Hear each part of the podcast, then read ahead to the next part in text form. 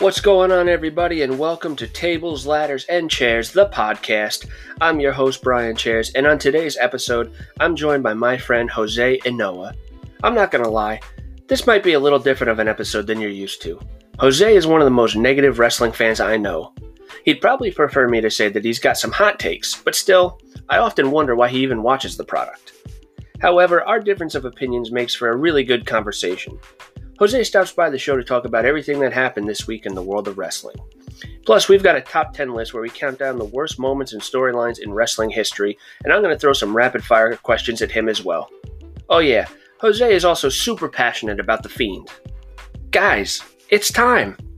This is Tables, Ladders, and Chairs, the podcast.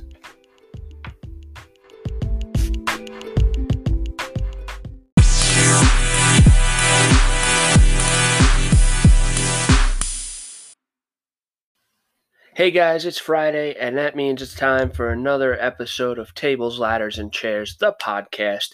Before we get into it today with Jose, I just want to do a little bit of housekeeping. Uh, first off, I want to start by thanking uh, AJ Martelli for being on last week's episode. Um, he was awesome. The whole episode was uh, so funny, and I've gotten some great feedback on all of his impressions. Uh, if you haven't listened to it yet, go back and listen to episode three. Um, he tells some great stories. We talk a little bit of wrestling. And like I said, he does some amazing impressions of uh, JR, um, Bret Hart, and, you know, so many others. So if you get a chance, you haven't listened yet, go back and check it out. Um, last week, I mentioned about AEW possibly running a show at the Jacksonville Jaguar Stadium. I couldn't remember the name. Uh, it bothered me, so I looked it up. Uh, their stadium is actually called TIAA Bank Field there in Jacksonville, Florida. Um, I definitely think uh, when the world goes back to normal, uh, they'll definitely run a show there and it'll have like 70,000 people. And I do think AEW uh, will be able to sell that out. And I'm really looking forward to that. Um, also, last week, I talked a little bit about uh, Finn Balor and Undisputed Era, uh, what has been going on in NXT uh, a couple weeks ago. And after thinking about it for a little while, I actually don't want to see them team up because I think it would be too similar to what is going on with AEW and uh, the Good Brothers and Kenny Omega. Um, so I think uh, maybe have them feud would be a little better, in my opinion, just so they don't get compared to AEW or you know the haters will say that the, the NXT WWE stole the idea from AEW if they team up together. Uh, so yeah, I, I think a feud between them would be good. Uh, Finn Balor's doing some awesome stuff. Uh, he's got so many possibilities, whether it's feuding with Kyle O'Reilly, Adam Cole, even Pete Dunne. Uh, we talked about that a little last week, and all those matches would be phenomenal. And uh, I hope we get to see them. I think it all leads though to Finn and uh, Karrion Kross, maybe even at WrestleMania 37. I, I haven't heard that they're doing a takeover WrestleMania weekend, so I wouldn't be surprised just to see that match happen actually at WrestleMania uh, this year. Uh, speaking of WrestleMania, uh, a report came out last week during the NFL games that uh, WrestleMania 37 will take place on April 10th and 11th at Raymond James Stadium in Tampa. I don't really like the idea of having a two night WrestleMania. Uh, I know a lot of people do like it, and that's fine. But for me, it's, it's probably because I don't go. Uh, at least I don't go to WrestleMania every year, so I could see where a seven, eight hour show would be exhausting for the people in attendance. But for me, somebody who's sitting on my couch drinking wine and eating pizza while I watch WrestleMania, then uh, I, you know the longer the better for me. I I, I enjoy it.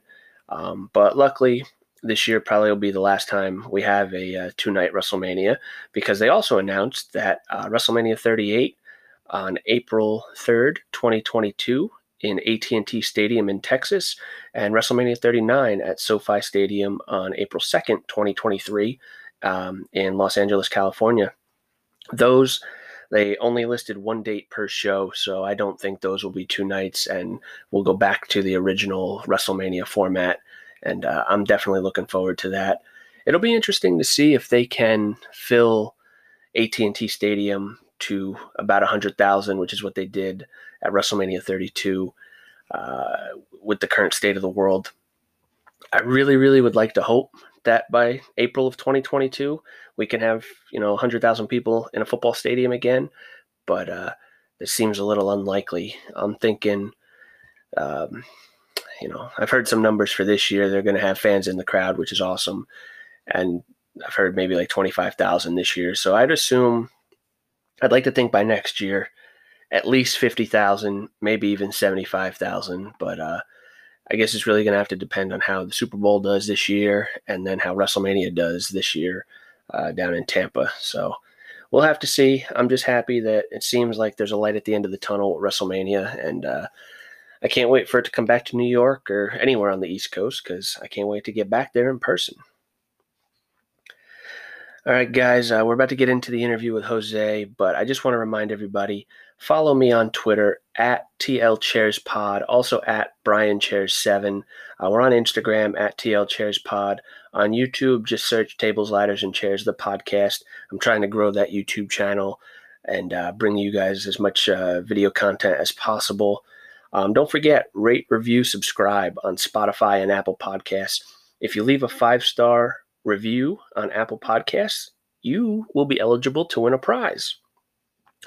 That's right. Going forward, I'm going to be giving away something each week on the podcast.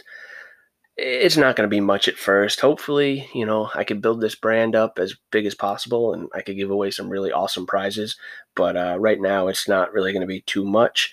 But uh, I appreciate you guys listening, and I'm trying to uh, gain more listeners and give back to the ones who already do. And what a better way to do that than a, a uh, good old fashioned giveaway? Um, for the record, the giveaways are only open to U.S. residents only. Um, that's just because, like I said, uh, it's not going to be much, and I'm not looking to pay uh, massive shipping costs. So, uh, USA residents only uh, on the giveaways.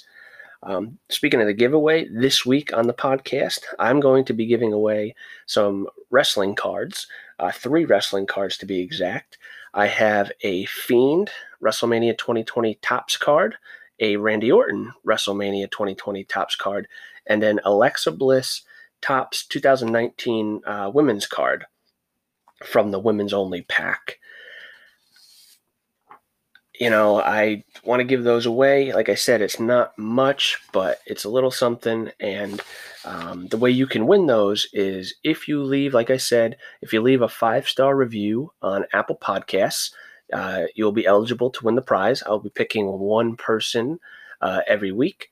Um, so, you know, listen if you, you know, listen this week. Uh, and you are the winner. I will announce your name next week on the pod, so you'll definitely listen for that and then you know I'll DM you and everything to get your uh, information to get those out to you. Uh, like I said, it's not too much, but um, it's a little something. Wrestling cards are back in right now, and it's a growing market, so it's a pretty cool thing to have. And uh, you know, just keep listening, and there'll be more prizes as the weeks go on. And you know, now that we got all that out of the way, uh, let's get to my conversation with Jose. Uh, but before we do, let's hear a word from our sponsor. All right, guys, joining me right now is someone I've wanted on the podcast since the first time I even thought about starting a podcast. He's someone who I've offered wondered why he even still watches wrestling, but he's also somebody who is so passionate about his feelings and opinions. And I know that this is going to be a great conversation. It is my honor to sit down with my buddy, Jose Inoa. Jose, welcome to the show. Thank you, Brian. Thank you for having me, man. Uh, very excited to be here um, you know, uh, as a lifelong wrestling fan, um, I've always wanted to be do something like this, uh, where I have a, a, platform to base my opinion. I base my uh, sometimes negative opinion, but it's because you know how passionate I am. You know how how much I love wrestling. Um, but here we are. Thank you for having me, and you know it's it's a, been a pleasure. Absolutely, man. This is going to be fun. Like I just said, I've wanted you on the show forever. Uh, whenever we're together, whenever we text, whenever we talk wrestling, I'm always laughing because I love when you get going and it's just it's great. I'm ready to get into this, man. Can you blame me though? I mean, come on, man. I can't, man. It, wrestling these days is tough to watch sometimes, so I'm excited to it talk is. to you about it. Um, let's start at the beginning though. How did you become a fan of pro mm-hmm. wrestling? Well, I became a fan actually back home in Dominican Republic. I am originally from Dominican Republic. Um, and wrestling back in the day in Dominican Republic was bigger than what baseball is today. So wrestling back then was the thing. And when I tell you, Brian, that uh, kayfabe was alive in Dominican Republic, kayfabe was alive. I, and I mean, these people, we used to watch it like, you know, religiously Saturday nights. Um, the bigger stars over there were Jack Veneno. I don't know if you've ever heard of Jack Veneno. Okay. Um, he he's the Hulk Hogan of Dominican Republic. Uh, there was another guy named uh, Lightning Hernandez. There was a tag team called Los Broncos. Like these people were literally heroes and and you know to, to people out there in the country. Yeah. So I got my start when we used to watch it Saturday nights. Um, we thought it was real. I mean, you thought it was real when you first got into wrestling. Absolutely. Um, yeah so you know we thought these people were idols were heroes um, and then my aunt tells me one time in 1987 um, for your birthday we're gonna go see this show you know uh, jack is gonna be there and this and that and she was like we're wrestling fans this lady is like you know she's crazy about this stuff that's awesome so it was her a cousin of mine and my big brother we went to the arena uh, we saw the show. It was in, you know, I, I was uh, what, seven, five, six years old. It was the greatest thing I've ever seen in my life. The crowd, you know, the energy, the storylines being played out. I can't really remember exactly the matches and things like that, but the one thing, the one takeaway from it was the energy, you know, how people were into it. Like this was the first time I'd been in an arena with 10,000 people. Yeah. And when I tell you there were 10,000 people, there were 10,000 people. That's awesome. you know what I mean? Um, and then we went out back, try to meet the wrestlers. You know, there was a crowd around it and a, a big crowd around there. Uh, we weren't able to meet them, but um, that's how I got started back then. And then I came to the United States in 1989, um, in the summer of 89. And, you know, I forgot about wrestling up until a year later when a cousin of mine tells me, I just saw this uh, this event from wrestling. Wrestling. Oh wow, yeah, I remember wrestling from Dominican Republic. There was this guy, this scary guy that debuted. Is the is the is the scariest thing I've ever seen. His name, they called him the Undertaker. I'm like, oh, the Undertaker. That's the first time I heard of the Undertaker. And they showed he showed me pictures on the news, but I don't remember what it was. He showed me a picture of the Undertaker, like walking down with brother love. Yep. And you see this guy like like he literally looked like a dead man. Yep. And I said, holy shit, you know. And back then there was no YouTube, there was no, you know, internet, there was nothing. You you got what you got from TV. And you know, we tried to see where, you know, the next time The Undertaker was gonna be on TV, we, we weren't able to see it. Um, and then, you know, I went to uh, what do you call it? Um, that was in 1990. But then in 91, we started getting into, you know, there was no Monday Night Raw. Yeah. Monday Night Raw came up in 1993. Yep. Uh, but we did see like the Saturday night shows, links like that. And we got a glimpse of The Undertaker. By that time, I don't remember if it was 91 or 92, uh, Paul Bearer was his manager. Okay, yep. And let me tell you, Brian, when we saw Paul Bearer's white, pale face, that dark hair, and I said, "Holy shit! Look at this guy!" And then you see the Undertaker. yep. You know, walk behind him. It, was the scariest thing in my life for a nine, 10 year old kid. You know what I mean? You for sure. see Paul Bearer talking. You know, the squealy voice. Oh, Undertaker! You know, my Undertaker. Oh yeah. Things like that. I remember specifically a feud he had with the Berserker where the berserker tried to stab him through the ring. It, it, was, you know, it was the greatest thing in the world to me. But at the same time, it was scary. Oh yeah and I really started to get into it uh, there. Uh, I remember guys like Mr. Perfect, Bret the. I was a huge Bret the Hitman Hart fan. Mark, I would say Mark. Okay, I, we're ahead. gonna have, go we're ahead, gonna have go we're already starting here to start fighting. You say you're a Bret Hart fan, but uh, I was a Shawn Michaels mm-hmm. guy. Yeah, yeah. So you were the Shawn Michaels. I was the Bret Hart. I never liked Shawn Michaels because of his cocky attitude. And you know what? He made come on. Work he, he made it work. You know, he was he was he was my friend. He was a dick, and that's what he was portrayed as. And then years later, you hear how Shawn Michaels uh, in the back was like a cancer in the locker room, yep. and that who he that was who he portrayed uh, in his persona. but um, you know that's why I'm I'm so big on the old school wrestling. You know, the Intercontinental title like meant something back then. That's the Uh, best guys title. like Tito. Oh, absolutely. yeah, Um, I it's when like a s- go ahead. you know they they call it the working man's title. Yep. You know because you had to work your behind off as the IC champ um, in order to get that title, that WWF title, the ex, the that exclusive uh, winged eagle belt, which is my favorite of all time, by the way. Same here. Um, I don't know about you.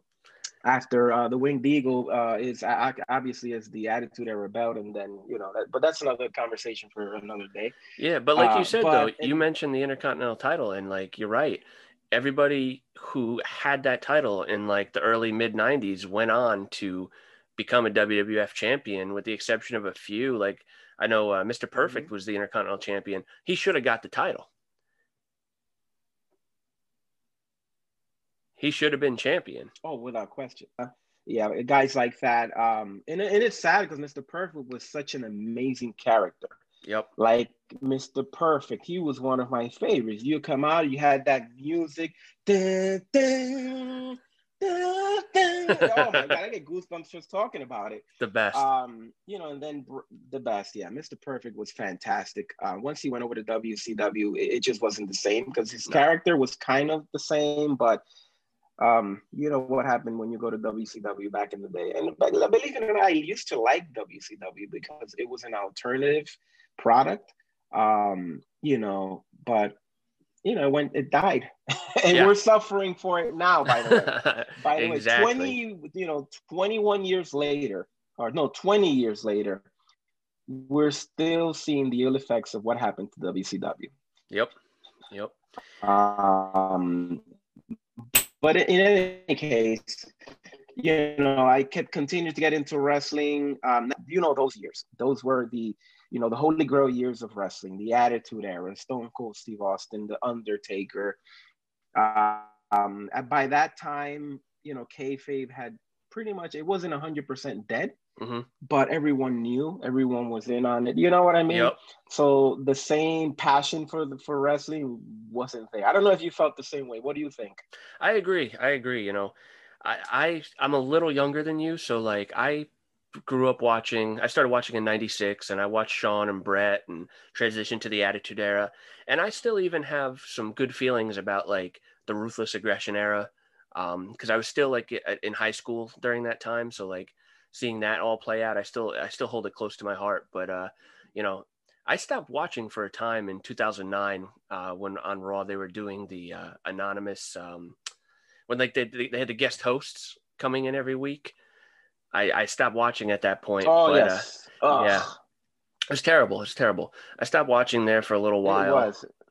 and I picked back up in probably 2010 around uh, when Shawn Michaels had his last match, and I've been watching, you know, ever since then. But there was a time in 2009 where I was just done, and you know, I have this podcast now, so I like to watch wrestling, and I kind of have to watch wrestling to continue this podcast. But lately, my feelings have been kind of the same as they were in 2009. It's not as good, and I credit that to the lack of fans. Really, like the like you said before, creative is not the best, but it's really the lack of fans. It's really hard to watch when Mhm. people are on video screens. You know.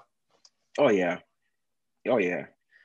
No, absolutely. Um, I had my hiatus from wrestling from I would say 2003, 2004 ish. I remember correctly, up until about 2015. Uh, Oh, when our good buddy Mike got me back into it. Um, I had a long hiatus. Uh, you know, I used to watch high highlights here and there. There was this guy, CM Punk, oh, skinny little guy. We, I wasn't used to this, you know, like that they were calling now, vanilla minute binges. You know, CM Punk, who's CM Punk? You know, uh, John Cena. I, I when the John Cena era. That's why you don't hear me mention John Cena that much because when I had my hiatus was when he became a superstar. You know what I mean? Yeah. He, him, Batista, the whole evolution thing. I was not a, you know, uh, a, a res- I would not say a wrestling fan, but I wasn't into wrestling like I was during the early '90s and the Attitude Era. Yeah. Um, you know what I mean? Um, one because the kayfabe was dead. Two because um, you know the storylines weren't there. WCW died. You know what I mean? Bret Yep. Hart, which I was a huge fan of. You know what they did to Bret Hart, the Montreal Screw Job. Uh, the most, inf- I would say, one of the most infamous moments uh, ever. You know, it's still talked about today, 24 years later. Um, some people say it's a work, some people say it was real. Only Vince, Bret, and God knows if it really was true. Yep. But anyway, you know, WCW went completely ruined Bret Hart um, to the point where you know I got really, you know, I was really not interested anymore. Um, and then you know, I picked it back up in 2015, late 2015, 2016 during the SmackDown Live, you know, which was pretty good. Raw was still decent back then.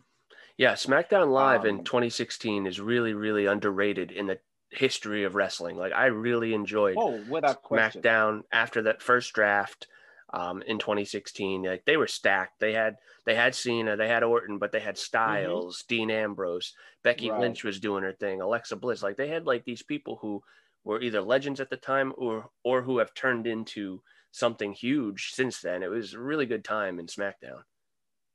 Right, right. Um, you know, uh, and that's that's really how I got back into it. And then came the Jinder Mahal era. oh my God, with SmackDown.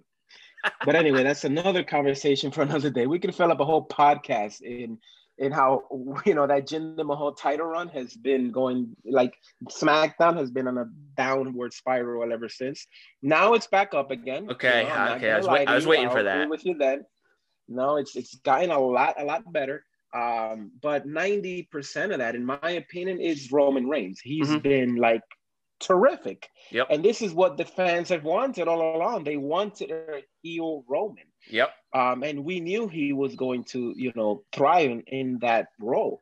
Absolutely. You know what I'm afraid of though is when fans get back into the arenas, which is looking like maybe WrestleMania time, Right. the, the fans are going to cheer him and it's going to just be the complete opposite of what we want. Like we want him to be booed now because he's Right. so good at being a heel that they're going to cheer him, Mhm. I think. And it's just going to be a never ending cycle because I'm a wrestling fan and I love wrestling fans, but you got to admit, wrestling fans can be the worst of all of every Oh, sport My of every sport there is. Wrestling fans can and most likely are the worst, and I'm one of them. But Yeah. It- Oh, yeah, yeah, yeah. th- they ruin it. They ruin the good stuff for everybody sometimes. No, absolutely. Um, you know, wrestling fans are nitpicky. They like one thing, they don't like another. They complain, they're whiny. You know, I, I'll be the first one to admit sometimes I whine and bitch and complain. Yep. You know what I mean? Of something that we want, they give it to that. You know. I don't want that anymore. exactly. Well, speaking So- of things, speaking of things you want, So, speaking of things you want, mhm. I know that you have a lot of thoughts about the fiend. I want to hear those oh, thoughts. do I ever? Do I ever? well, I've I've always been a Bray Wyatt fan. I I've always been a Bray Wyatt fan. I think you know that. Um, Yep. The guy's great. You know, he's not the you know he's not an AJ Styles in the ring, Mhm. but by the same token, not very not very many people are. He's great in the ring, but the guy is a phenomenal promo. You know what I mean? When he won that title back in 2017, uh, right before WrestleMania 33, if I'm not mistaken Yep. you know, I was jumping for joy. He won that title at the Elimination Chamber.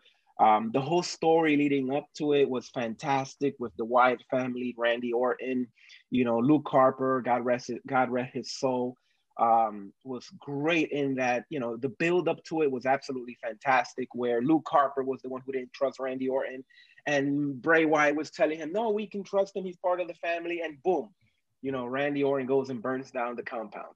Uh, but since that time, I've been a great way Bray Wyatt fan, a huge Bray Wyatt fan. He's good. The character just works.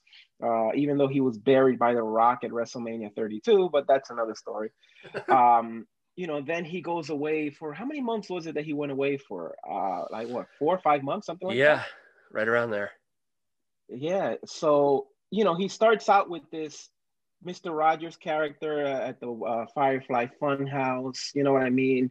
And it just didn't make sense, but they kept you intrigued. They kept you wanting more. Yep. You know, what was going to happen? The rambling rabbit, the freaking, uh, what's it called? That, that bird, you know what I mean? I forgot Yep, the yep. name of the bird. Um, and they kept you wanting more. And every week I would tune in to Monday Night Raw because it wasn't good. You know, we know that. just to see the Firefly Funhouse. And you know, this that one week, I remember like it was yesterday, the big reveal. And something kept you coming back, but I knew something was behind this whole Firefly Funhouse. I, I, I was always telling myself, this is not the Bray Wyatt that this is gonna be the final product. This is not gonna be it. Yeah. And let me tell you, Brian, when he cut that promo in the Firefly Funhouse, you know, he said, "Look, I got goosebumps." yeah. And then he says, "Let me show you my secret."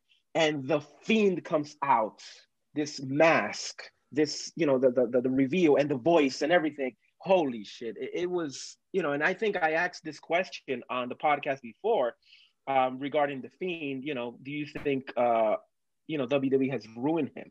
The reason is because I remember that first match he had with Finn Balor at SummerSlam. it was awesome it was phenomenal. It was fantastic. You know what I mean? Uh, this he could have been. You know, I'm not going to tell you the next Undertaker because that's never going to happen. Right.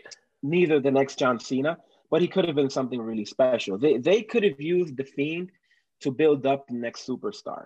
You know, who's going to be the one to take down the Fiend?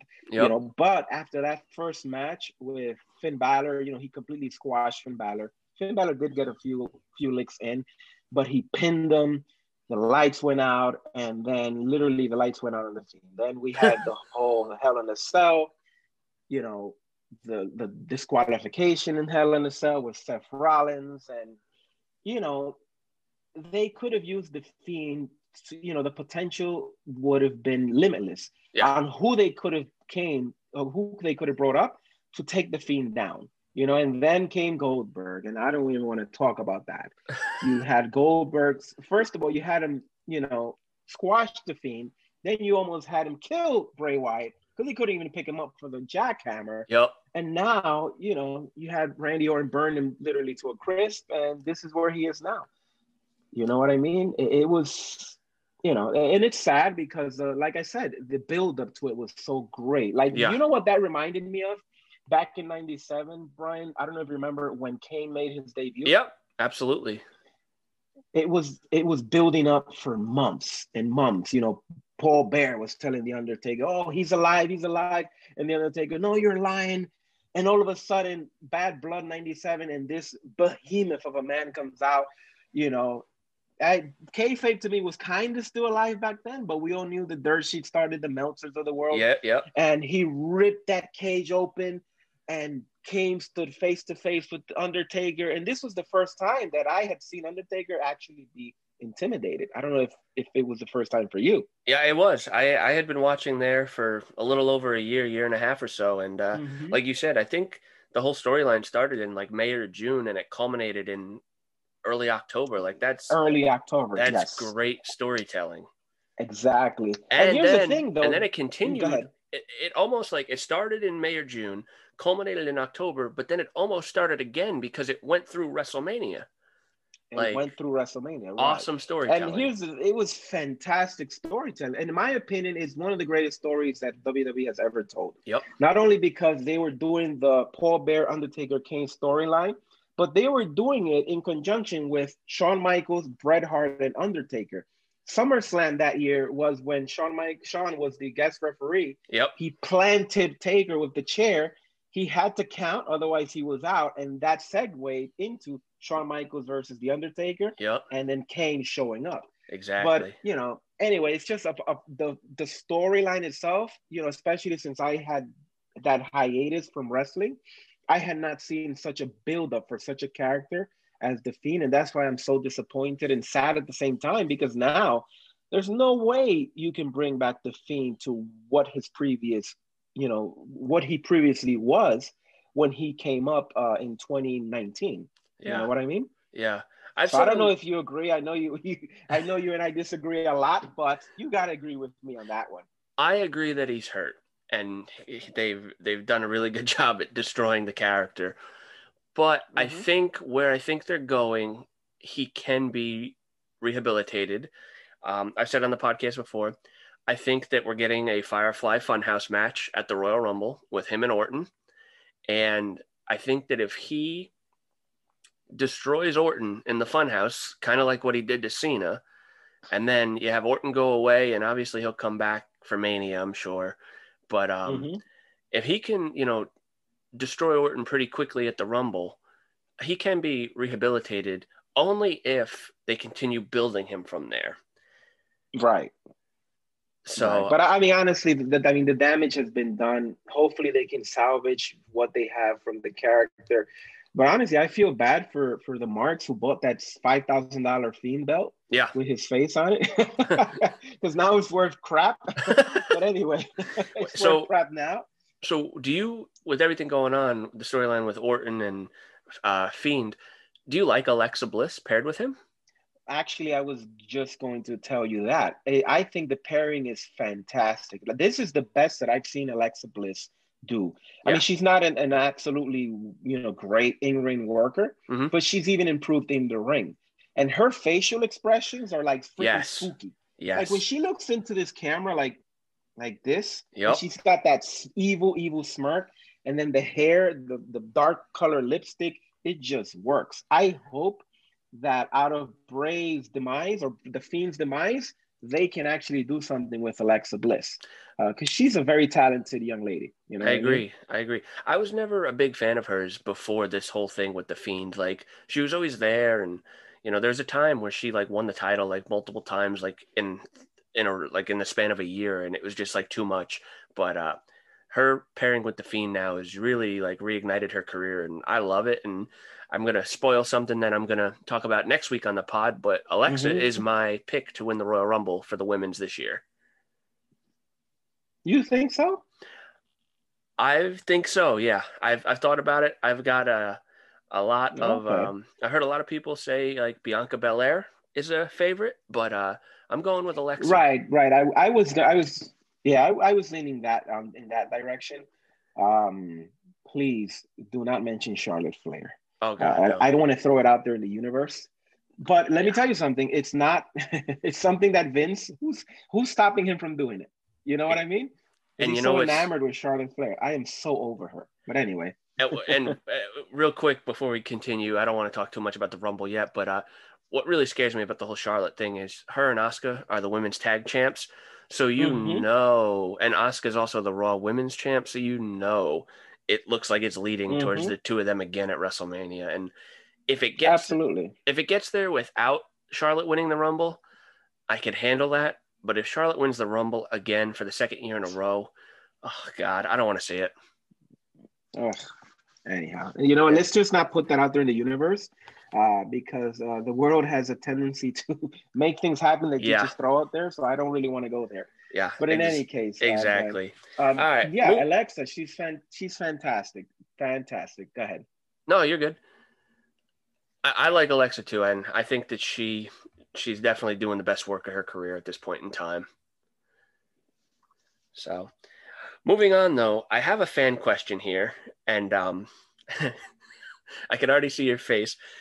Mm-hmm. If I'll I'll leave this in. If you want me to edit this out, let me know, and I could just take it completely out because I know this question is going to piss you off. Um, are you familiar with the Twitter user at Siberian Express? Uh yeah, I know Mr. Uh, Mr. Espo, very yeah. very good buddy of mine. Uh, you know, uh, so he asked, a shout out to Mr. Siberian. Go ahead. he asked a question. He wants to know, Jose, why are you so negative about the product? Uh, why am I so negative about the product? Here's the question. Here's the thing. Why why not? I mean, since 2017, the product has been abysmal. I mean, it, it's 100% factual. You know what I mean? Uh, creative is just just isn't there. You know, Vince just doesn't care. Uh, me, you, you know, Mike, we've talked about it. Um, you know, he should just concentrate on the making money aspect of the business. Leave the creative to someone else. Someone else except Bruce Pritchard, because Bruce Pritchard has he's just a yes man. Um, you know, he's surrounded by yes men who yes him to death. He won't, you know, they won't challenge him. um, to make a better product. And honestly, they don't have to because they're getting a good paycheck. And that's just, you know, not right. And that's why I'm such a big AEW mark. Mm-hmm. Uh, and I think I've told you this before, Brian. AEW is our last hope for WWE to get better because when you have competition, it, it pushes you to do better. Uh, obviously, they don't care because uh, AEW has been around for over a year now. you know what I mean? And they still the product has gotten worse and worse. But now the product, I mean, the creative side of WWE is just horrible. Vince needs to just, you know, retire, go in, you know, you're 75 years old, enjoy your millions. What else do you have to prove? You're the greatest promoter in the history of wrestling. No one's going to ever take that away from you. You were, you know, you're one of the greatest wrestling minds that have ever lived. You know, you're going to take that to the grave, and no one's probably even going to come close. Yeah. You know what I mean? Yep. So just let it go. That's it. I understand it's in his blood. It's it's what he lives for. It's his passion. But you know, let someone else take over. Let Triple H take. I know Triple H is the guy that that everybody mentions. You know what I mean? But I recently heard HBK, Shawn Michaels, does fan, phenomenal things okay. with NXT, and you can you can tell. You can really really tell. Before yeah. they went to USA Network, NXT was the best product in the world. It really, really was. It really was. Um, and Triple H had a lot to do with that. Uh, Road Dog had a lot to do, had a lot to do with that, and HBK, um, uh, Prince Albert, which uh, Matt Bloom. Mm-hmm. You know, he's a huge part of NXT. I'm not say, saying Vince should let those guys take over, but he should let someone else have more influence on the product. Um, you know, why do you need a team of 30 writers? Yeah. When back in the day, it was three, four people, you know, him, Pat Patterson, Gerald Brisco, even Bruce Pritchard. Sitting at his pool. Now. And they so, would, yeah, I heard something. They would, yeah, exactly. Yep, they'd sit um, at his um, pool and book the entire year, mania to mania, and that's it. Uh, but you know what, Jose? You, you mentioned that, but it's one of those things. Yes, it was very, very, very, very, very good. I loved those times, like the '80s and the '90s and everything. But was it so good because we're nostalgic about that because it was our childhood or was the creative just that good I, it's one of those things that we're going to have to wait until you know 10 15 years when the kids who are watching now are our age and we'd have mm-hmm. to just talk to them and be like how do you feel about what happened in 2017 2018 2019 2020 in wwe like i want to know like will the kids now have the same feelings that we do about you know the early 90s actually i don't think they will. No? Uh, and it's because two things the nostalgic aspect of it and um, the creative was good. You know yeah. there were some great storylines back then Yep. Um, I mean, there were there were some horrible ones too. Don't get me wrong. And not yeah. everything during the Attitude Era was roses. Uh, there was a lot of crap back then too. Um, but there were characters, and you really got invested in these characters. And now apart from that, the creative isn't that good. Yeah. This pandemic just killed it to the yep. point where we just like, oh my God, no crowds. I remember those first uh, WWE shows with no fans, no wrestlers ringside. I remember for two weeks, I believe they had, they were at the PC and you saw the cam, the hard camera was pointing at the actual empty seats and you can hear the groans and the grunts from the wrestlers. Oh my god it, it's just bad. And as you know brian wrestling it's more than any other form of entertainment is a fan driven sport. Yep. You know baseball you know baseball derek jeter is derek jeter he does his talking on the field or did his talking on the field you know what i mean yep. um mike trout you know the guy is, a, is the machine uh, but he he makes you know his money with his ability to entertain. Yeah. Um, I mean not entertain, but with his with his skills, with his yeah. I get what you mean. But he's he's gonna make his money, and he's gonna have people invested as long as he hits home runs. Nobody's gonna care if there's right. people in the crowd or not. Like he's gonna exactly. do well as long as he can hit a fastball out of the park. He's gonna have people invested in him. Absolutely, and then you have wrestlers. I'll give you a perfect example: Enzo Amore. Enzo Amore was a horrible ring ring performer. With the guy was over yep. with the crowd. You know what I mean? When that that guitar hit, everybody went and he did his whole oh I'm Enzo Amore. You know it. It, it's crowd driven, and you you know it, it just can't go past beyond this year. I'm so happy that they mentioned Mania 37 was going to have uh, about 25,000 fans in it. Something like that. Yep. Um, for two nights because you know we need to get back to normal. Otherwise, the wrestling business is I mean it's not going to die, but what's left of it, it's not going to be good. Yeah, yeah. You mentioned AEW. In my humble opinion. Yeah, mm-hmm. I agree. I agree. Uh, you mentioned AEW. Um, AEW is the best. AEW is so good. Um, every week they just put on a good to great wrestling show that I'm fully invested in. Mm-hmm. Um, when they debuted uh, in 2019 uh, against NXT, I was very much an NXT fan, but that's completely changed. Uh, this past Wednesday, mm-hmm. this past Wednesday, I didn't even turn NXT on one time even when AEW would go to commercial, I just left it there. And I like, you know, I would get up to get a drink or go to the bathroom or just like take care right. of stuff around the house. Like, and then when AEW would come back, I'd watch it, obviously. I'd follow NXT on Twitter and stuff, but I am just AEW, or, er, sorry, NXT has gotten so hard to watch lately. And I think it's like we've talked about, I think it's part of the pandemic because they do have people in the Absolutely. crowd, but it's not as good and eh, I, I don't know. I just and it's also AEW is just so good that I, I don't even care what's going on on NXT, and right. it's not it's not the it's not the fault of the talent because I I like Johnny Gargano, I like Tommaso Ciampa, uh, Damian Priest, um, I, I Adam Cole, Adam Cole, yeah, Undisputed Era. I, I can't even think of anybody else because like that's how little I'm watching NXT these days. Yeah, uh, I know they have Karrion Kross He's got he's a really great, by the way. Uh, he's got a really he's good. He's got a really cool entrance, but I just can't get into the character. And I mean, full disclosure, I never even really heard of the guy before he came to NXT. I've never once well, watched big, big in the indies. Yeah, Killer Kross. They had yeah. to change his name because of the killer part. Yeah, got to yeah. keep it PG yeah, absolutely. But, but um, no, I, and and I that's why that's why it upsets me. Not upsets me, and, and the AW haters that you know they just can't appreciate what these guys are trying to do. All right, I, I get it. You know, probably you know a, a group of friends who got this billionaire named Khan to fund their project, but it's an alternative. Yeah, you know what I mean? And a good um, alternative. It's an alternative, and and they would like a very good alternative, and that's why it pisses me off when you got these people who want AEW to fail. But look at what WWE's giving us. You know what I mean? Why would you want you know WWE to fail? I'm sorry, AEW to fail if WWE is giving you crap. You yeah. Know, I could understand if WWE was, you know, drawing a 6.0 rating. Yeah. They were giving us phenomenal storylines. They were bringing up a whole bunch of new talent, but you just for spite you don't like these guys and you know that's what upsets me. But in any case you know let's just enjoy the ride. That's what we got to do.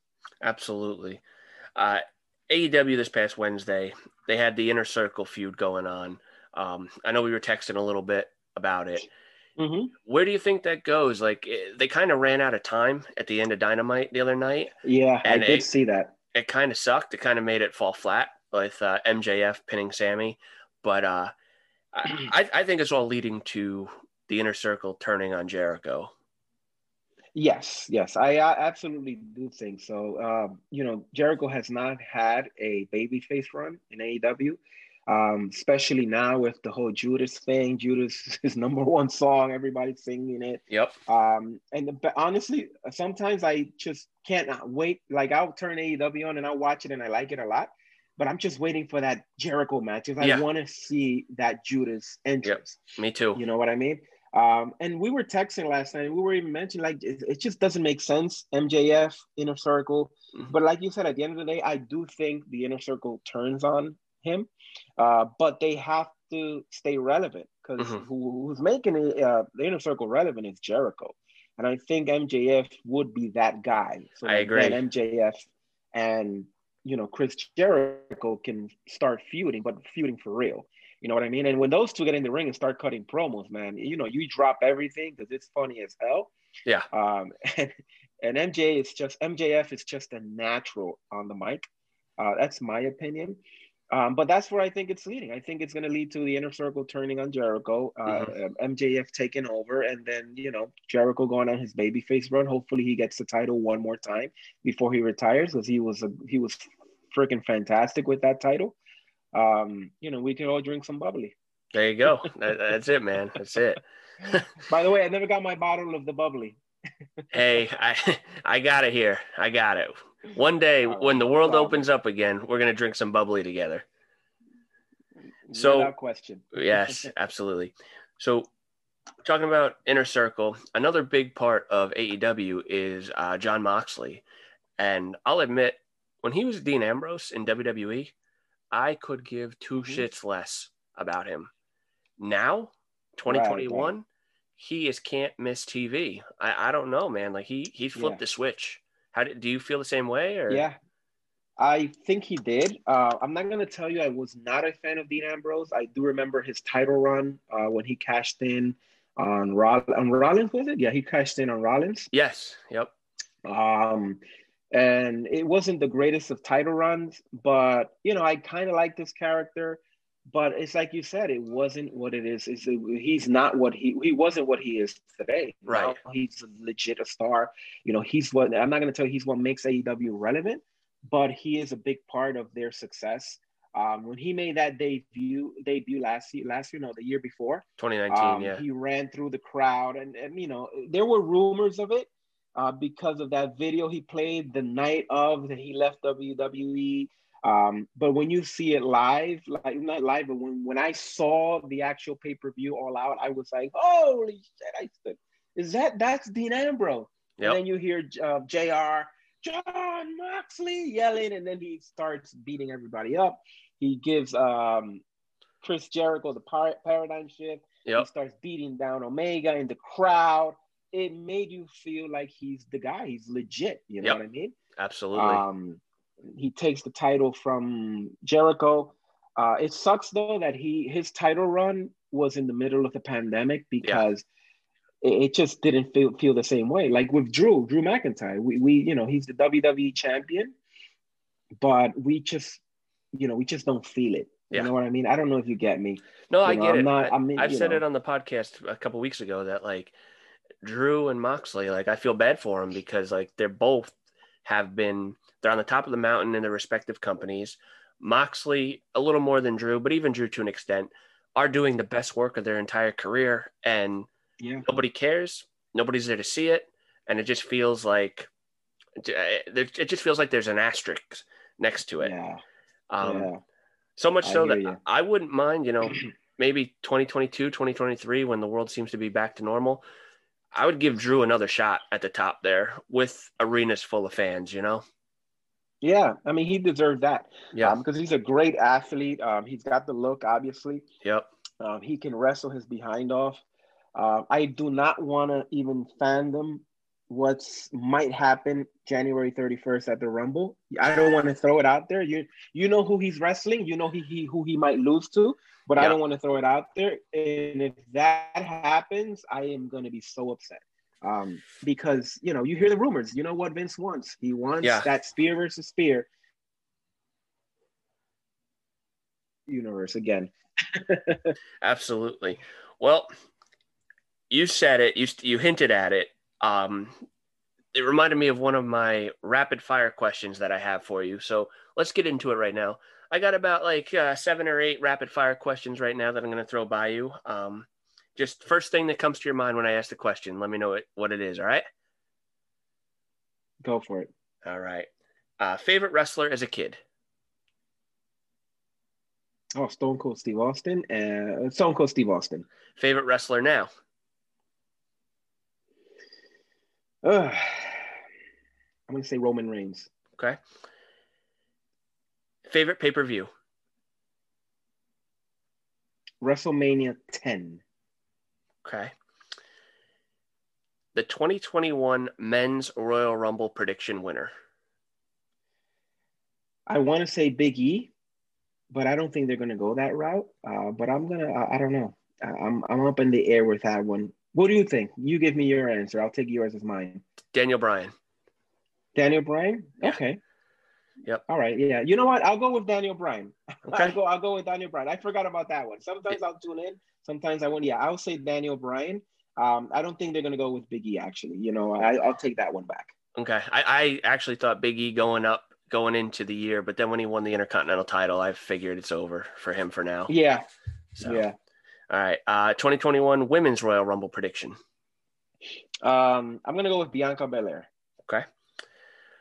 Now here's the question that I think is going to get you going, Mm-hmm. and you have to give me an answer. Go for it. Who would you rather see win the WWE or Universal title in 2021? Goldberg or Vince McMahon? like, are you serious? You know what? Vince McMahon. I'd rather see Vince McMahon win the WWE or Universal title than freaking Goldberg. Goldberg needs to go away. Like, oh my God. He's like, all right, your time is up, dude. You were, you know, you were great back in, you know, 97, 98, the streak. And and you know, he was one of like one of my favorite moments was when he took that belt from Hogan Mhm. on, on, on Nitro. The pop of the crowd and and and it was freaking great. I still go back and see that sometimes, just for old time's sake. Uh, but it, it, it's done. You know, come on, you need to retire. You know, he he buried KO. Do you remember when KO was the Universal Champion? Yep. Has he recovered from that? Never. He hasn't been the same. You know what I mean? Me and Mike have, have spoken about this also. You know, KO hasn't been the same. He comes back. Um, you know, he takes the title from uh, KO. You know, he gets squashed at Mania. Not squashed, but he lost the title to Lesnar. Then we have that one, you know, one year reign with Lesnar. Uh, you know, everything associated with Goldberg now is just bad. He beat the Fiend. He almost crippled him. The Saudi Arabia match with the Undertaker. I don't even want to talk about that. He almost killed the Undertaker. You know what I mean? Um, you might be able to pick up Adam Cole or or, or Daniel Bryan for the jackhammer. Not a 320 pound guy. Not gonna happen. You know, not at 55 years old. Yeah, exactly. I, I think he's going to have trouble at the Rumble picking up McIntyre because McIntyre is a big boy too. yeah, yeah. McIntyre's close to 300. If not at three, it's got to be like 280, 290, right? Something like that. Yeah, it's it's Yeah. going to be interesting. I honestly, this is my hope. This is my prediction. I hope that the bell rings. Goldberg goes for the spear right into a claymore. One, two, three. That's Two, it. three. That's it. Done. Uh, until next year. And the, here's the problem: he still has like three matches left. Yeah. On his contract. So next year we're going to see him wrestle twice, and out of those three matches, I know for a fact there's going to be a title run. Absolutely. You know what I mean? There's Yep. going to be a title run. It- it's all a matter of who's going to be in his way for him to take down, and that's what sucks. Yeah. you know. definitely. So You know, I wouldn't mind. I, I would mind because I don't like Goldberg, but like when he came back for SummerSlam um, in 2019 and he faced Ziggler, that was Mhm. good because that was the best of Goldberg. It wasn't long. It showcased what he could do, and he was in there with, like you were saying before, somebody he could actually pick up. So yeah, you know, he comes in, the spear on Ziggler, the jackhammer, everybody goes home happy, cheering for Goldberg. Yeah. That's great and all. But when you have him in here for a title or against guys that his 55 year old body can't pick up anymore, it just makes for a really crappy product. Let me tell you something. That spear he hit on Ziggler, he broke him in half. Is and how great of a seller he is. But oh man, he speared him. I said, "Holy shit, is he okay?" Yeah. You know what I mean? But it's because of who Ziggler is, and this, and like you said, the combination works. Yeah. it's like Lesnar. Lesnar works better with small guys. He has had phenomenal matches with AJ Styles, Finn Balor, uh, Daniel Bryan.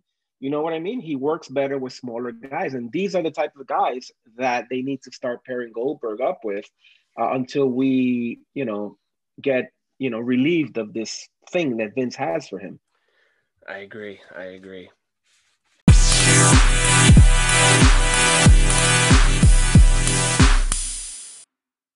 All right, guys, it's time for the weekly top 10 list. Every week, I'll ask my guests to give a top 10 list designed and catered specifically to them. This week, we've got Jose Inoa. Now, Jose, you're going to give us your top 10 list of the worst wrestling storylines or moments of all time. All day, every Mm. Yes, all day, every day.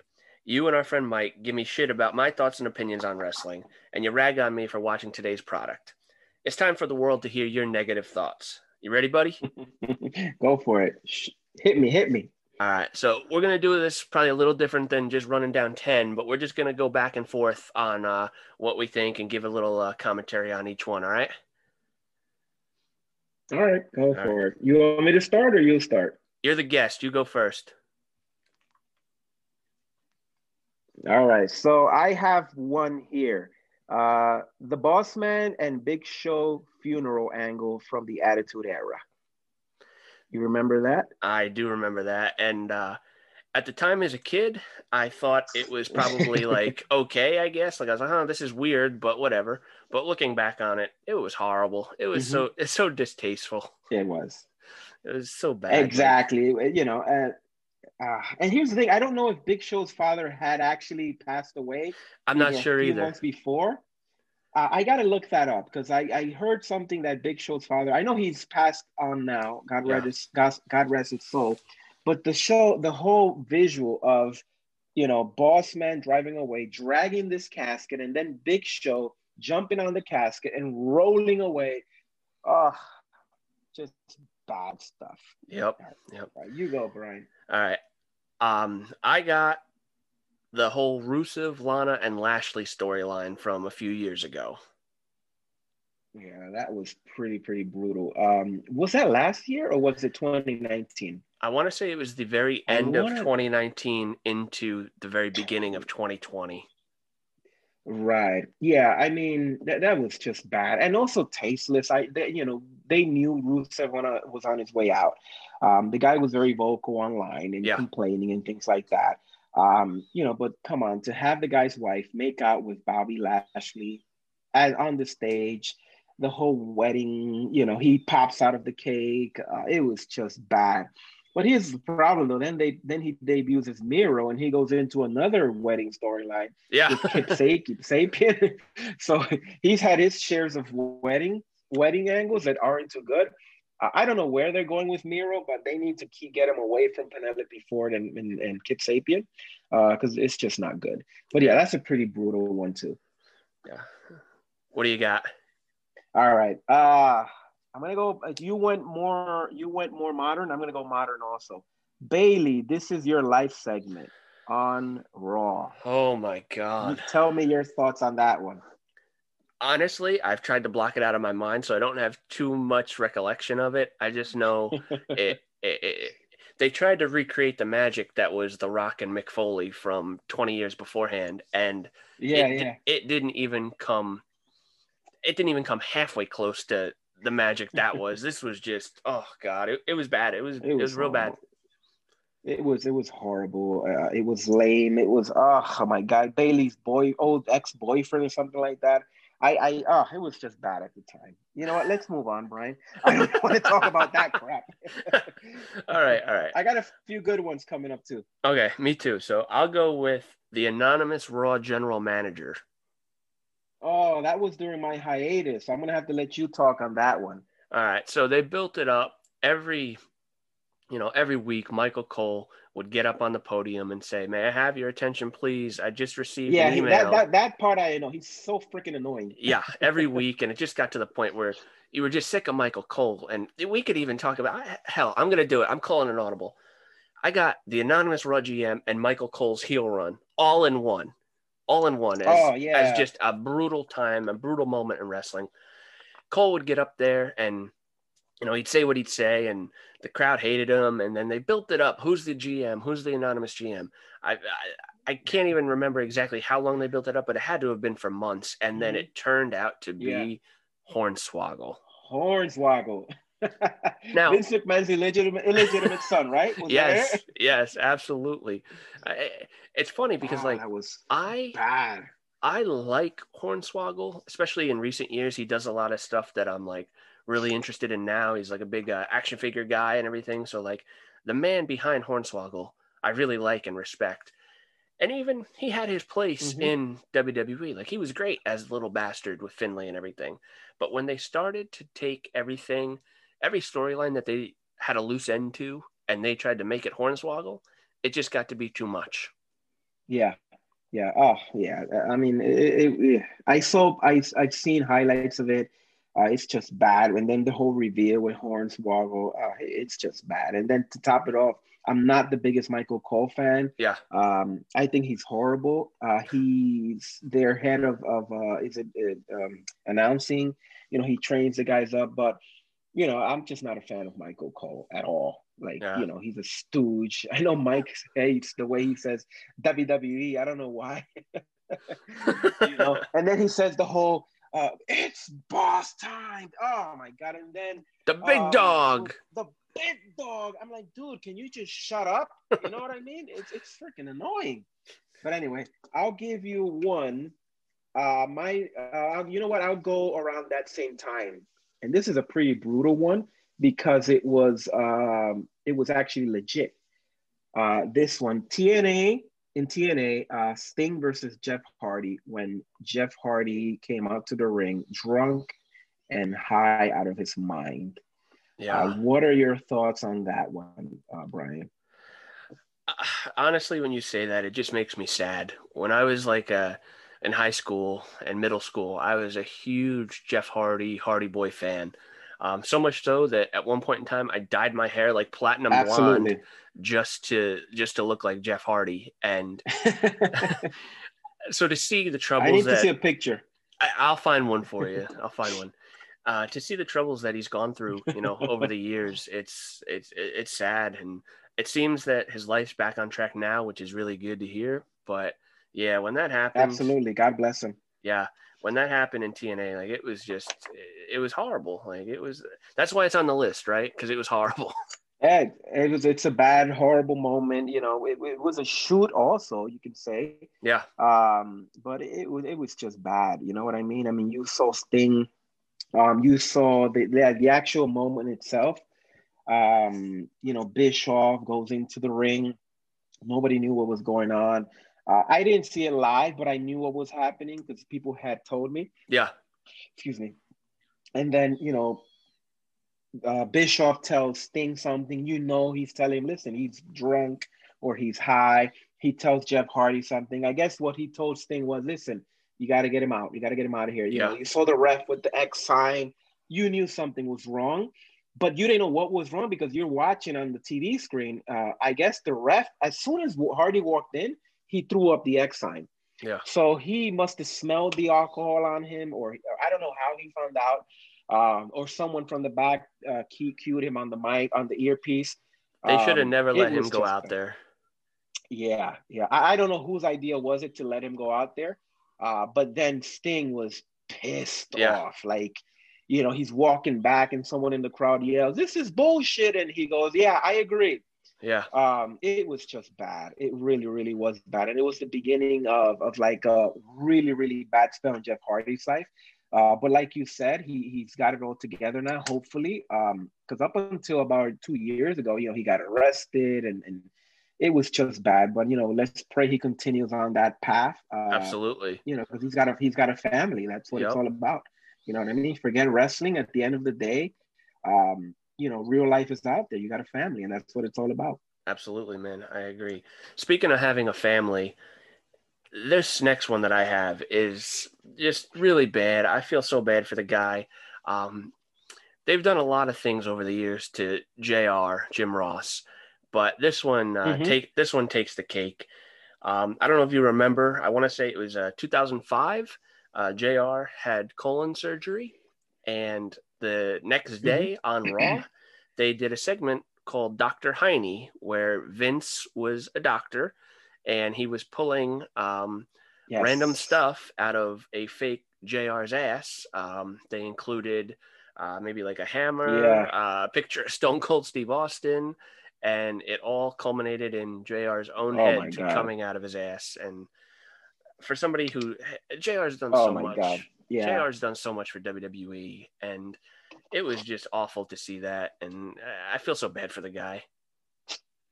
Yeah, it was tasteless. It was bad. I didn't see it live, uh, but I did see the, the, the video of it. it. it. was just bad, and it wasn't even funny. Uh, it's like you say, uh, it wasn't funny at all. Exactly, it just wasn't funny. You're sit, you're sitting there. Um, you know, especially with what JR, because people hear JR's voice, and he's the voice of the Attitude Era. Him and Yeah. Jerry, Jerry the King Lawler. Um, people hear JR and oh, JR's the announcer, but JR behind the scenes was so much bigger and so influential in what we're seeing today. Even, you know, if it wasn't for JR, there would be no Rock. Right. You know, Rock is the biggest movie star on the planet. You know, he discovered uh, Dwayne Johnson. You know what I mean? Not discovered him because his father was a wrestler. He, he was going to get his shot, but he was the one. You know, you hear the the the story about the seven bucks in his pocket. yep. You know what I mean? Jr. took him out for coffee or lunch, was it? And you know, uh, The Rock was embarrassed because he only had seven dollars in his pocket. Uh, if it wasn't for Jr., we wouldn't see The Rock. You know, that's the first one that comes out to uh, the, the top of my head. Uh, he's been so influential in the business. Um, obviously, he's not the Jr. who you know who who was before. Like he's not the same person, the same announcer. The voice is not there. Luckily, lucky we have AJ, your friend. He can still do that voice. By the way, last week I popped. I really popped when he did that intro with Jr. Really good stuff. He's let awesome. him know man. that was that was yeah he really is. Uh, let them know that was the highlight of the podcast. Thank you. I, I will let them know for sure. Absolutely. Let's uh let's right, each give so- one more here and then we'll just rapid fire some other ones that we have. But let's go in depth on one more each and then uh we'll take it home right. with some rapid fire. All right, so I have here the finger poke of doom in WCW. Uh, I'm sure this was in '99, 2000, no 2000, Okay. 2000, if I'm not mistaken. Uh, when Nash, W NWO Red, NWO Black, Nash came out. He was the champ, and the rest is history. Did you see it live, Brian? Did you? you I know? did not. Um, full disclosure, I never watched WCW. Um, I Okay. obviously I knew what it was and everything, but like I never flipped channels with the Monday Night Wars. I was always a WWF Mhm. kid. Um, and, and I used to honestly, flip channels. okay, yeah, I used to, I used to flip channels. Yes. yeah, and since since then, I um, you know, I've seen the clip of it, but I've never seen the whole thing in its entirety with entrances and all that. I've literally just seen the finger poke of doom. So, and and it Mm-hmm. Was no, bad. I- it was bad. it, it was horrible. I've seen the whole thing, you know, the build up. It was just like, okay, yeah, Hogan versus Nash, the NWO Red, NWO Black. Um, and then here's the thing though, the finger poke of doom, like the finger poke itself was bad enough. But what that, you know, the, the downward spiral of WCW from that moment on, I think they were done a year later you Yeah. know everything there and then you had another moment uh david arquette becoming wcw champ Oh my Ah, god. and it, you know that was actually one of mine uh one of my like one of my top 10 mo- worst moments also like wcw what the hell are you thinking you're gonna get Yeah. david arquette he- he's a bad actor to begin with and then you're gonna give this freaking guy your top, the big gold belt as iconic as that belt is it's Yeah. so iconic that vince actually brought it to wwe you know what i Mhm. mean Yep. But anyway, uh, it, it was just bad. The finger poke of doom, WCW, you know, with uh, David Arquette being champ, downward spiral, and you know, it was it, it's a sad moment because of like again, like I said once again, uh, look at what happened to WWE once WCW went down. Yeah. You know, they had a monopoly in the wrestling business, and Yep. this is what we're getting today because of that. Absolutely. Absolutely. Uh, my last one here, um, the Katie Vick angle from the fall of 2002. Uh, Triple H and Kane. Katie, yeah, Yeah, they were feuding yeah, at the go time. for it. Let me. mhm. Kane and uh, Triple H were feuding at the time, and they, you know, Triple H essentially accused Kane of having sex with a dead body. and Uh, Jose, if you think that's bad enough, they actually filmed a promo where Triple H put on a Kane mask and climbed into a casket with a mannequin, and yeah, I simulated did, I did see that. Oh my god, yeah, that, that's that's horrible, horrible stuff. Uh, and hear- again, this was during during the good years back Yeah. in 02. It was still a good time, yep, and this is what this is an example of, you know, there was some crap back then also. You know, there was some there was a lot of good shit. The Zamboni, you know what I mean? The Mankind title win yeah, on Raw, you know, Uh, that's going to put butts in the seats. There were a lot of those moments, but then again, you had garbage like this. Yeah. I don't know if you remember when Goldust and Luna Vachon were an item. Do you remember that angle? Yes, I do. Ah, oh, it's bad, bad, bad stuff. What about Mae you know Young giving mean? birth to a hand? Ah, Mae Young giving giving birth to a hand. But let me tell you something. That whole angle, it was funny as hell. Because, it was. You know, Mark Mark Henry was great. I love Mark Henry. Yes. You know, and then he's the sexual chocolate and you know he's this sexy man and all of a sudden you know he's he's he's you know sleeping with Mae Young you know, and the whole reveal, I remember laughing my ass off, right? Let me tell you, when he's, you know, someone's they're in that bed, and yep. then he's telling the, you know, the camera, oh, you know, that was so great. And then you have the reveal with Mae Young smoking that cigar. I laughed my ass off. But that whole hand thing, well, it was just bad. It was just, just bad. bad, just bad. So I'm gonna throw a curveball at you, Brian. Okay. I'm gonna throw a little bit of a curveball at you uh, to finish this off. All right, let's hear it. Um, what are you, what are your thoughts on the NXT talent, quote unquote, going up to the main roster, and what happens to them? Uh, tell me your thoughts. Uh, I know they're not good. Some are, some are, aren't. But let me know what you think on W NXT talent uh, going. I'd say going down to the main roster. going down to the main roster. Uh all right. So it's not good. Uh, there's not a good there's not a good track record with uh, successful people coming up from NXT to the main roster. Um, first off, people I think of are Shinsuke Nakamura. He had oh. he was brought up. He won the Royal Rumble and then he hasn't he literally hasn't done anything since January 2018 to January 2021. Um, so I would not say that was a successful call. Nothing, nothing. Uh, Bobby Roode. Um, no, nothing. Again, he's a, oh. he's tag champs. Matt now. Riddle. Matt yeah. Riddle. Yep, Matt Riddle.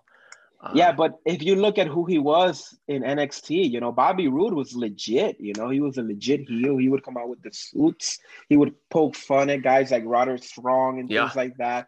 You that's know, what I'm saying. This guy's wife. You know, he was a phenomenal heel. Yeah, that's what I'm saying though. Like these guys, Bobby Roode, Shinsuke, Matt Riddle, they were huge stars in NXT, and then they come up to WWE Raw or SmackDown, and it's just not. It's not what it was. And um, you know that's why probably you hear like guys like Tommaso Ciampa and Johnny Gargano say that they want to stay in NXT forever because they probably see what happens to these guys when they get yeah. called up. Yeah. Yeah. What about you? What yep, do you What absolutely. do you think? I mean, look at Aleister Black. Yeah. Oh my oh, God. Aleister Black, the guy. You know, the guy in NXT was phenomenal. This freaking guy with this entrance yeah. and this aura about himself didn't need to cut a promo. They had him paired at that final angle with Nikki Cross, another one who came up and did absolutely nothing. yep. Um, EC3, need I say more? Yeah. Uh, the Viking experience, you know, AOP. Yeah. You know what I mean? And then you had guys, for example, who came up like Enzo and Cass, who went over, like, you know, legit over, but they didn't do anything with them. You know what yeah. I mean? WrestleMania 33, if, you know, the, you know what saved my opinion from being even worse was that in WrestleMania 33, the Hardys came out and they saved the moment. They saved mm-hmm. the day. You know what I mean? I agree. Um, so and that's just even Rusev. You know, he he was in NXT. If I don't, he was Alexander Rusev. Yep. Um, you was that the name of that tag team? Uh, um, you know, then they pair Rusev and and Aiden English, and nothing happens. You know what I mean? Uh, but it's just it's just sad. I, I don't know, you know, what it is. You know, Nakamura, I had forgotten about Nakamura. Ricochet, you know, Matt Riddle, he's not doing anything. You know, they're calling him Riddle. What do you think is going to happen when Adam Cole comes up? You know, they're going to have an angle when he's the he's the Ill- illegitimate son of Michael Cole. You know I mean? I can, oh shit! I can only picture, you know, it's like that. And you hear these rumors about Vince that he doesn't watch NXT, and I, I wholeheartedly 100% agree. He does not watch the NXT we used to love. Yeah. You know, I remember we were regulars at NXT shows. Me and Michael, um, we went to two takeovers in a row. Then we went to SummerSlam. Um, I think that was the first SummerSlam that I met you in 2018. I know you went with Michelle, if I don't remember. If I, remember correctly. Uh, SummerSlam. I I either met you at SummerSlam or I met you I think at an NXT show at the Civic Center. Yes, yes, yes, Yeah. yes. I that I remember. Uh, and then I remember we went back for a show that the, they completely changed the card. You remember that show, and Yes. you got your money back. I did get my money We were- back. I walked out. Me and Mike, you walked out, did you? Dude, and like halfway through, I I, Mhm. I left. I was like, you know what? I got to get up early tomorrow for work, and there's literally nobody here. Like I remember they aired that commercial Yeah. back like three, four months beforehand, and it was Roman, Finn Balor, Finn Balor, Yeah. another another guy, Finn Balor. Oh, Finn So- Balor, Jesus Christ! He was so over in NXT. He comes up to the main roster. They do nothing with him, so much so that he wants to go back to NXT. and he's the champ now. Look at that. Yeah, exactly. You know what I mean? Yep. But yeah, that no, that but me show and Mike, was, we, we that bad. show was bad. Yeah. Me and my we, the only reason why me and Mike didn't walk out was because we literally had front row seats. We Yeah. were there. We were. I remember yelling at Zelina Vega, uh, "Zelina, you're pretty" or something. And she just completely ignored me like an asshole that I was. At least yelling you, you creepy shoot things your at her.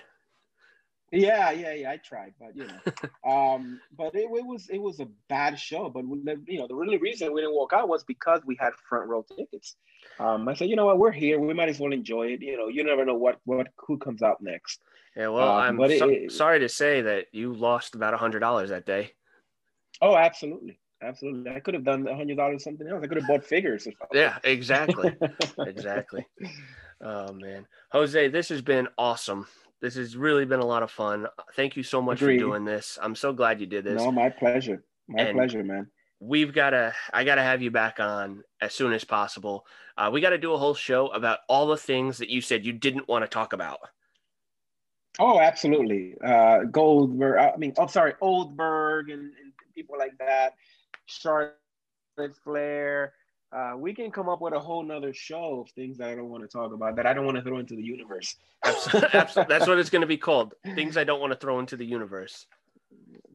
Absolutely. No, but thank you for having me, Brian. It's been a pleasure. Uh, had a lot of fun. Um, and looking forward wholeheartedly to doing this again. Hopefully, we can do a, a, a three way session, hopefully, with some of our other friends, with Siberian, maybe even Gardner. You know, they're more than welcome to come and complain because that's all they do. Oh my god, absolutely! I'm telling you, man. When when when it's safe for me to come back out and uh, be be with you guys again, uh, we're doing a in person uh, a round table where we just sit down, have a few beers, and just talk wrestling, and it's gonna be awesome. And I really can't wait for that day, and I hope it's as soon as possible. Absolutely. I'll have my wife cook. How's that? Oh, even better. that it just became even better. Um, do you have anything you want to plug? Any uh, social media accounts or anything like that? No, just uh, Instagram, Jose underscore Noah one. That's my in- Instagram. Uh, not um, you know I'm not huge on Instagram, more on Facebook, Jose and Noah.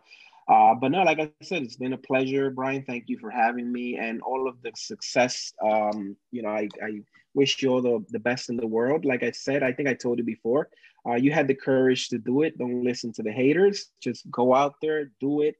Um, you're gonna hear good stuff. You're gonna hear 90% of it is gonna be bad. Just Yep. brush it off.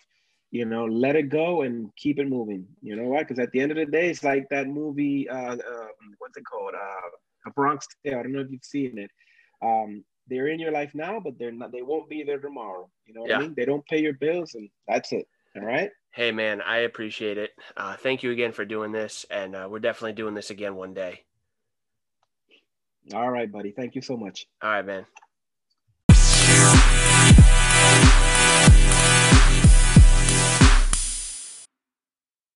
Thanks again, Jose. Uh, it was a great conversation with you, and I'm really looking forward to having you back on the podcast uh, as soon as possible.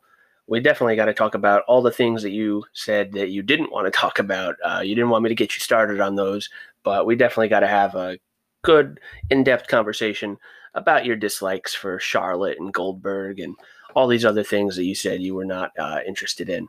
Um, so, yeah, we, we definitely have to do that one day. And uh, thanks again for coming on the pod, buddy. It was awesome, and I can't wait to have you back. Uh, guys, make sure you follow me on Twitter at TL Chairs Pod and at Brian Chairs 7 on Instagram at TL Chairs Pod. You can find us on YouTube. Just search Tables, Ladders, and Chairs, the podcast. Uh, like I said earlier, we're trying to grow that channel and uh, get as much video content up there as possible for you guys. Uh, every uh, Monday, Wednesday, Friday, I am on Twitter uh, at the Tables, Ladders, and Chairs uh, Twitter account. Um, live tweeting wrestling. Uh, so if you want to hear my opinions or read my opinions as wrestling's going on, as it's happening, follow that account and uh, you could uh, interact on there with me. I'm looking forward to it. I, you know, retweet, uh, get the word out there for the podcast. So anytime you guys are able to help me out with that, I really do appreciate it. Uh, review, subscribe. We're available wherever you get your podcasts Anchor, Spotify, Apple Podcasts, anywhere else you get them. And uh, like I mentioned earlier, we're giving away those Fiend, Alexa Bliss, and Randy Orton cards. One winner. All you have to do is leave a review on Apple Podcasts, a five star review on Apple Podcasts, and uh, make sure you get those uh, ratings in there. And you could be eligible to win the prize pack of these cards. I will announce the winner next week. Uh, until then, guys, we'll see you next Friday. Thanks for listening.